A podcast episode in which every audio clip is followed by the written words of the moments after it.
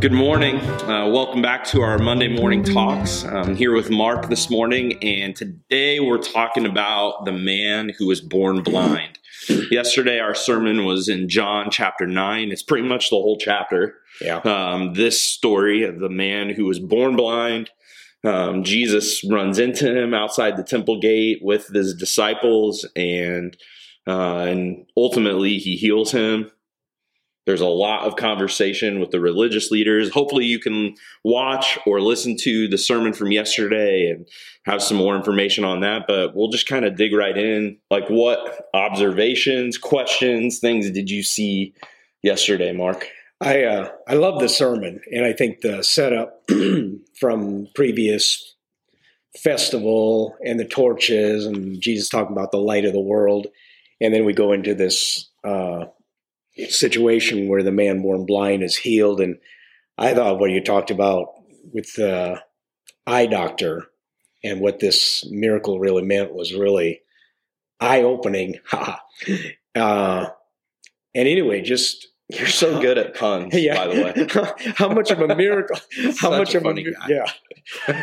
it's just an amazing miracle. I mean, sometimes I think we read about these miracles. Oh yeah, Jesus did another miracle, but uh, uh, I don't know if you want to talk about that a little bit more. Honestly, I didn't really even plan to like talk much about that um, going into yesterday, but like I had said in the sermon, I have a friend who uh, I've actually become friends with through sports card collecting, and he comes down and uh, he's a retired eye doctor, and he was here Thursday. My sermon was done, um, but I just thought, hey, preaching on a guy that was born blind and he's healed, and I'm sitting here with a retired eye doctor. Like, what does he think about this? And so I didn't really get into like the scripture or anything with him, but I really just kind of wanted to know, like, you know, how big a deal really is that? And It is it and and I do like the fact that we were able to emphasize through that conversation that just like, gosh, these miracles are not commonplace yeah, this was not something that just I, I love the quote. I read it to you earlier. Um, you know like whether it's a figure of speech or or whatever um, but the the man born blind he actually says uh, with his own words and i'm trying to find the exact verse where he said it but you know he just said you know never. It's verse 32 yeah, Never since the world began has it been heard that anyone opened the eyes of a man born blind. someone born blind. Yeah, Like that's a pretty yeah, that's a pretty serious statement there. Never in the entire world ever yeah, has this happened. Like Jesus just did a big deal thing. And even like you said, I mean, a couple chapters later, they're still kind of refers back to reeling and talking about this event happening. Yeah. So one of the guys I was reading, um, as I was studying, he actually said that a lot of theologians, a lot of scholars think this is like the central story of the Book of John, even Huh. uh, in in the movement of John's gospel. Like this is it. So Hmm. Do they see John as a chiastic thing? Is that where I don't I know. want to get that from. That'd be interesting to look into. So, uh, anyway, the, the miracle stuff. Uh, I think sometimes we underestimate. I mean, I think we think eh, they were just country, country bumpkins back then. They're naive and all Right. that. No, there's a lot of you know non-belief, skepticism about that, and the the resurrection too. You know, And I didn't. I didn't want to joke. I didn't want to make light of essential oils or anything like that Yes, necessarily. but but I did. But I did just want to point out that it's just No. like, hey, you if you are thinking about trying to explain this miracle away, right? you might as well forget Yeah. it. Like Yeah. there's nothing there. I mean, this is Yeah. this is miraculous. So That's good. You made a pretty strong statement, and I've actually had to think about this. If your life is not changed, essentially, is what you said, you're probably not following Jesus. You know, yeah, and I think I agree with that. But I think there's some theology today that uh, all you have to do is believe Jesus, and that's all it takes. right. So I don't know. I felt like yesterday's sermon really I, I kind of I kind of emphasized that direction. You know, because with this series, the whole series is about change. The whole series is about life change, Right. but I think we I think we tend to we you know, we emphasize different parts of change. We emphasize emphasize different changes in our lives and I think sometimes as Christians we make the mistake of of emphasizing conversion as an event yeah, and then instead of a process. under emphasizing the change that continues, you know, and it's just like, no, there's, you know, you read James, you know, James pr- pretty well emphasizes throughout his book this act of becoming holy. And like, you know, this is, that's, I wanted to take some time to emphasize for our, our church, like, cause we, we harp on these, these Pharisees, we talk about how bad of people they were, but they're really not that bad and they're comparable to us. You know, I talked about that some yesterday, but really like the whole the whole thing I was trying to get at is just like, man, the change doesn't stop. Like if you are following Jesus, that's the whole that that is that is the us I'm underemphasizing the work of the Holy Spirit then. yeah, It's underemphasizing the role of scripture in our lives, like the Holy Spirit's power and Him dwelling in us. Like the whole value of that is that He continues to transform. transform. You know, Yeah. He continues to convict. And I've I've had people actually tell me people really can't change.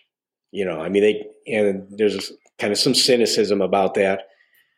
But you just look at people's life through time. I mean, as we age, we change. You know, and not just physically, but uh, we change attitudes and perspectives and things like that. But there's a lot of cynicism about people can't really change. yeah, So I, th- I, I thought do- that was a good point. I mean, I, yeah.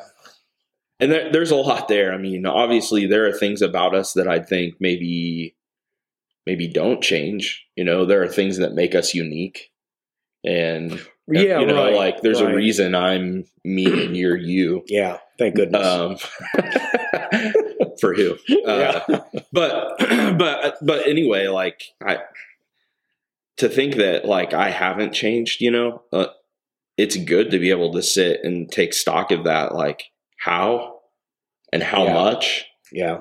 and like what's changing right now. Yeah. You know, how do I how do I think I'm going to look different a year from now? You know, what what where is he working in my life at the moment and Well, these testimonies we've heard, every one of them is, oh, they're a different person today than they were at one time. sure. You know, so uh, Well, and that's what I appreciated about Mindy's testimony yesterday. yeah, with this sermon specifically was the the fact that she kind of pointed out that it's like you know there wasn't really like one event right, in her conversion experience or in her following Jesus story but it was a series of things over a you know a certain period of time Mhm. that all kind of played a role a significant role in it and so it took it her conversion took place over time yeah, you know it wasn't a yeah. you know road to Damascus type of of thing. Yeah. So anyway, yeah, I'm going to talk about that next week a little bit. So, little commercial for. I told Mark like, because of these conversations now, uh, I'm probably going to be engaged in his sermon to a different level next week, uh, or the you know next Sunday, and I'm super looking forward to having this conversation Monday. Oh, you're going to stay awake. Yeah, Good. yeah. Good. Glad to hear it. Okay. Uh, I didn't get the exact quote, but Warren Wiersbe, you mentioned something, and uh, it's something about, it's in reference to the blindness, the blind metaphor. You know, the blind man actually sees, and these Pharisees or religious leaders are actually the blind ones. And, and Wiersbe said something about some think they have all the truth. hmm And uh, boy, that jumped out at me. Um, and I also, I've been reading a book that talked about intelligent, the more intelligent you are, the easier it is to self deceive yourself. Mm. And I thought, man, that was kind of, and these religious leaders are not dummies. I mean, No. they're, they're, they're intelligent, all that.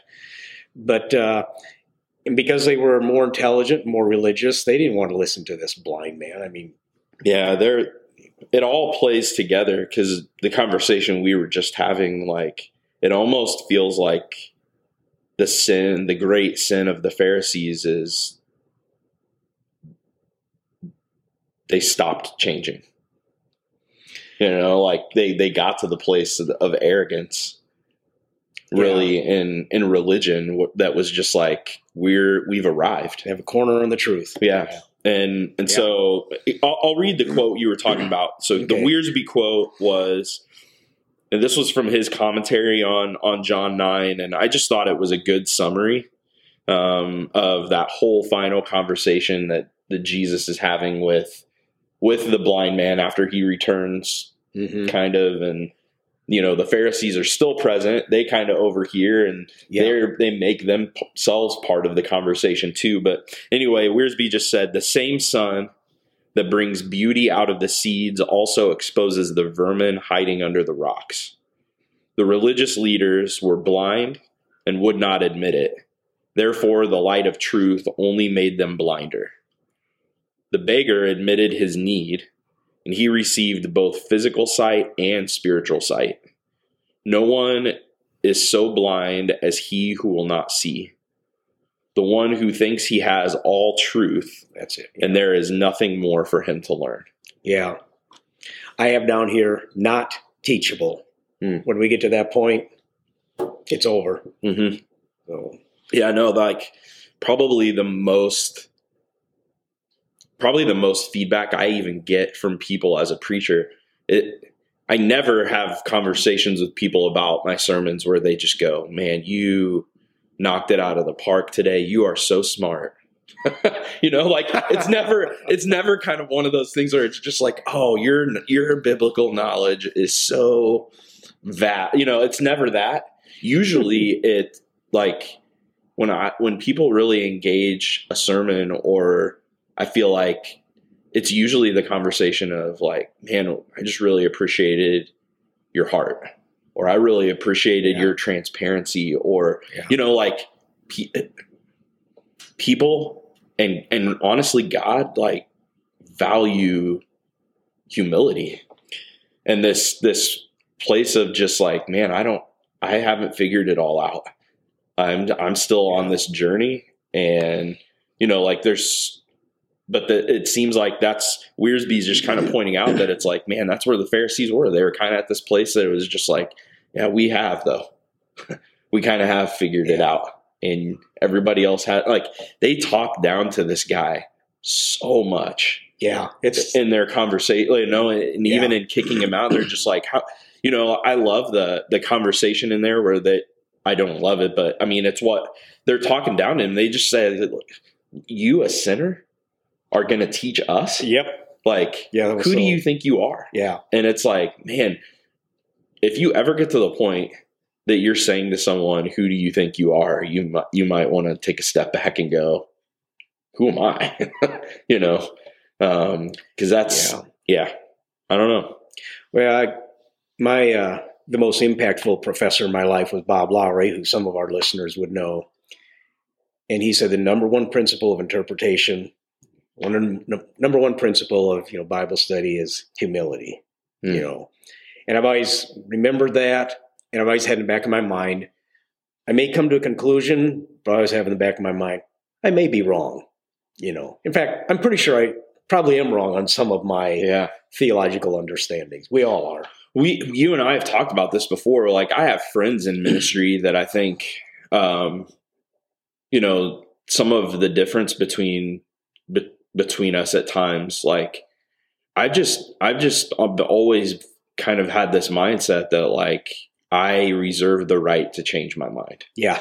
Like that's my re- approach to the word. That's Yeah. a, my approach to my opinions Yeah. on things. Like I I'm gonna this is where I'm I'm at today Yeah. but Changed lives. yeah like i'm this yeah. is may not be where i am a year from now you know but Yeah. i have fr- i have friends and i know other people that would say no i've made my mind up and you know that will even kind of dig their heels in and say Yeah. this is where you need to be and it's just like uh careful because Well, growth implies change. yeah, you know, when the baby's growing, they're changing. And if we're growing in Christ, we're going to change. And it includes changing our minds on some Mhm. things. So, uh, one other question I had is banished, he was banished from the synagogue. Hmm. Sound like a big deal. Could you expound on that a little bit more? it's that whole conversation actually the the banishment from the synagogue is what makes his parents yeah, key characters in the story. You know, because because otherwise they're just kind of they're just kind of there. They're just a part of what's going on. You know, and but really what you know they've they've kind of been made the bad guys in this story. You know, I've heard I've heard that approach to this text that like, man, these parents are so weak yeah, to just to just go you know what we're not gonna we're not gonna speak for our son he's a grown man you talk to him and because john puts that little yeah, he puts that little description in there that little indicator where he just says you know that they feared the jews. For the Yeah. jews had already agreed if anyone would confess jesus to be christ he was to be put out of the synagogue. Yeah, you know and so that was the that was a great fear. And and really like i in reading and pointing it out like i think it's a bigger conversation. Um when you think when you look at the purpose for john writing and who he was writing to his gospel is so different from the other gospels Yeah. you got to remember the synoptics so matthew mark and luke were written you within within a generation of jesus dying yeah, like 50 AD. They're all within that Yeah. first 50 years. So they're pre they're they're writing to people who saw Jesus and knew Jesus. Mhm. John is writing a generation later, really. You know, John's writing a good almost 35 40 years after the synoptics. And so John's writing to people who never saw Jesus, but they're actually being persecuted for their belief. And that that was kind of what was happening. Like the John's crowd were were they weren't being persecuted even by the Jews because they weren't Jews. Yeah, They were this Yeah. offshoot, you know, who believed in the Messiah and they were being kicked out of their synagogues. And and the big deal there is and that's what's going on with this family and with the blind man. When you were kicked out of your synagogue, I mean, you've got to imagine it. I, I really as a believer, the best the I mean, it really is kind of the same thing. If you were kicked out of your church, particularly like l- let's look at it in our context, like you live in Moweaqua and you get kicked out of your church, like the whole, so, uh, you're like blacklisted. yeah, right, That's your community. yeah, That's Yeah. your for me, getting kicked out of my church would be so devastating because the church in so many ways has become my family. Like for me to lose my spiritual family, to lose my seat in the church, to lose my, you know, identity in that, like that that would literally be devastating to me. And Yeah. and so I, that was a big big big deal and and it's more of the it, like difficulty with the Pharisees there is it's just like who who are these guys that like that's kind of what they're doing, you know, but but you just have to remember like man they were they weren't awful people. They just they didn't have all, all of what we have. That's all the knowledge we have after the fact in hindsight to yeah. Well, their motives were to protect the faith, Mhm. and Jesus was a threat to the faith, and uh, we would do the same thing today. Uh, so, my question with this whole story would be, you know, with some of the other ones we've said, like, did they go on? We have we don't always have an indication with people that encountered Jesus. Did they leave this encounter a believer? We know that the blind man did. Like we're, you know, Mhm. yeah, his life is. But my question with him is, so did his parents stay? yeah. Because he's out. It doesn't say. He's been kicked out. yeah, They did like so. Did they stay in their synagogue, Yeah. or did they support and follow their son? Like, yeah, and that's kind of what I indicated. Like this dude, he didn't just lose his his church family; he potentially lost his family yeah, to Good follow point. Jesus. Like he potentially walked away from his parents here, not on purpose, but they kind of walked away from him. yeah. You know, like they they may have sort of disowned him here to keep their seat in their church. I, I don't know. And that's true today. People lost family because they committed to Christ in the world, you know. So, anyway, that's it was a great sermon. I thought uh, I would encourage you to to watch it if you weren't there, and yeah, looking forward to next Sunday. Yeah, I'm lo- I'm loving the series. It is a good series. Um, really good. And so next week we'll conclude it with Nicodemus. Very good. All right. Have a good week.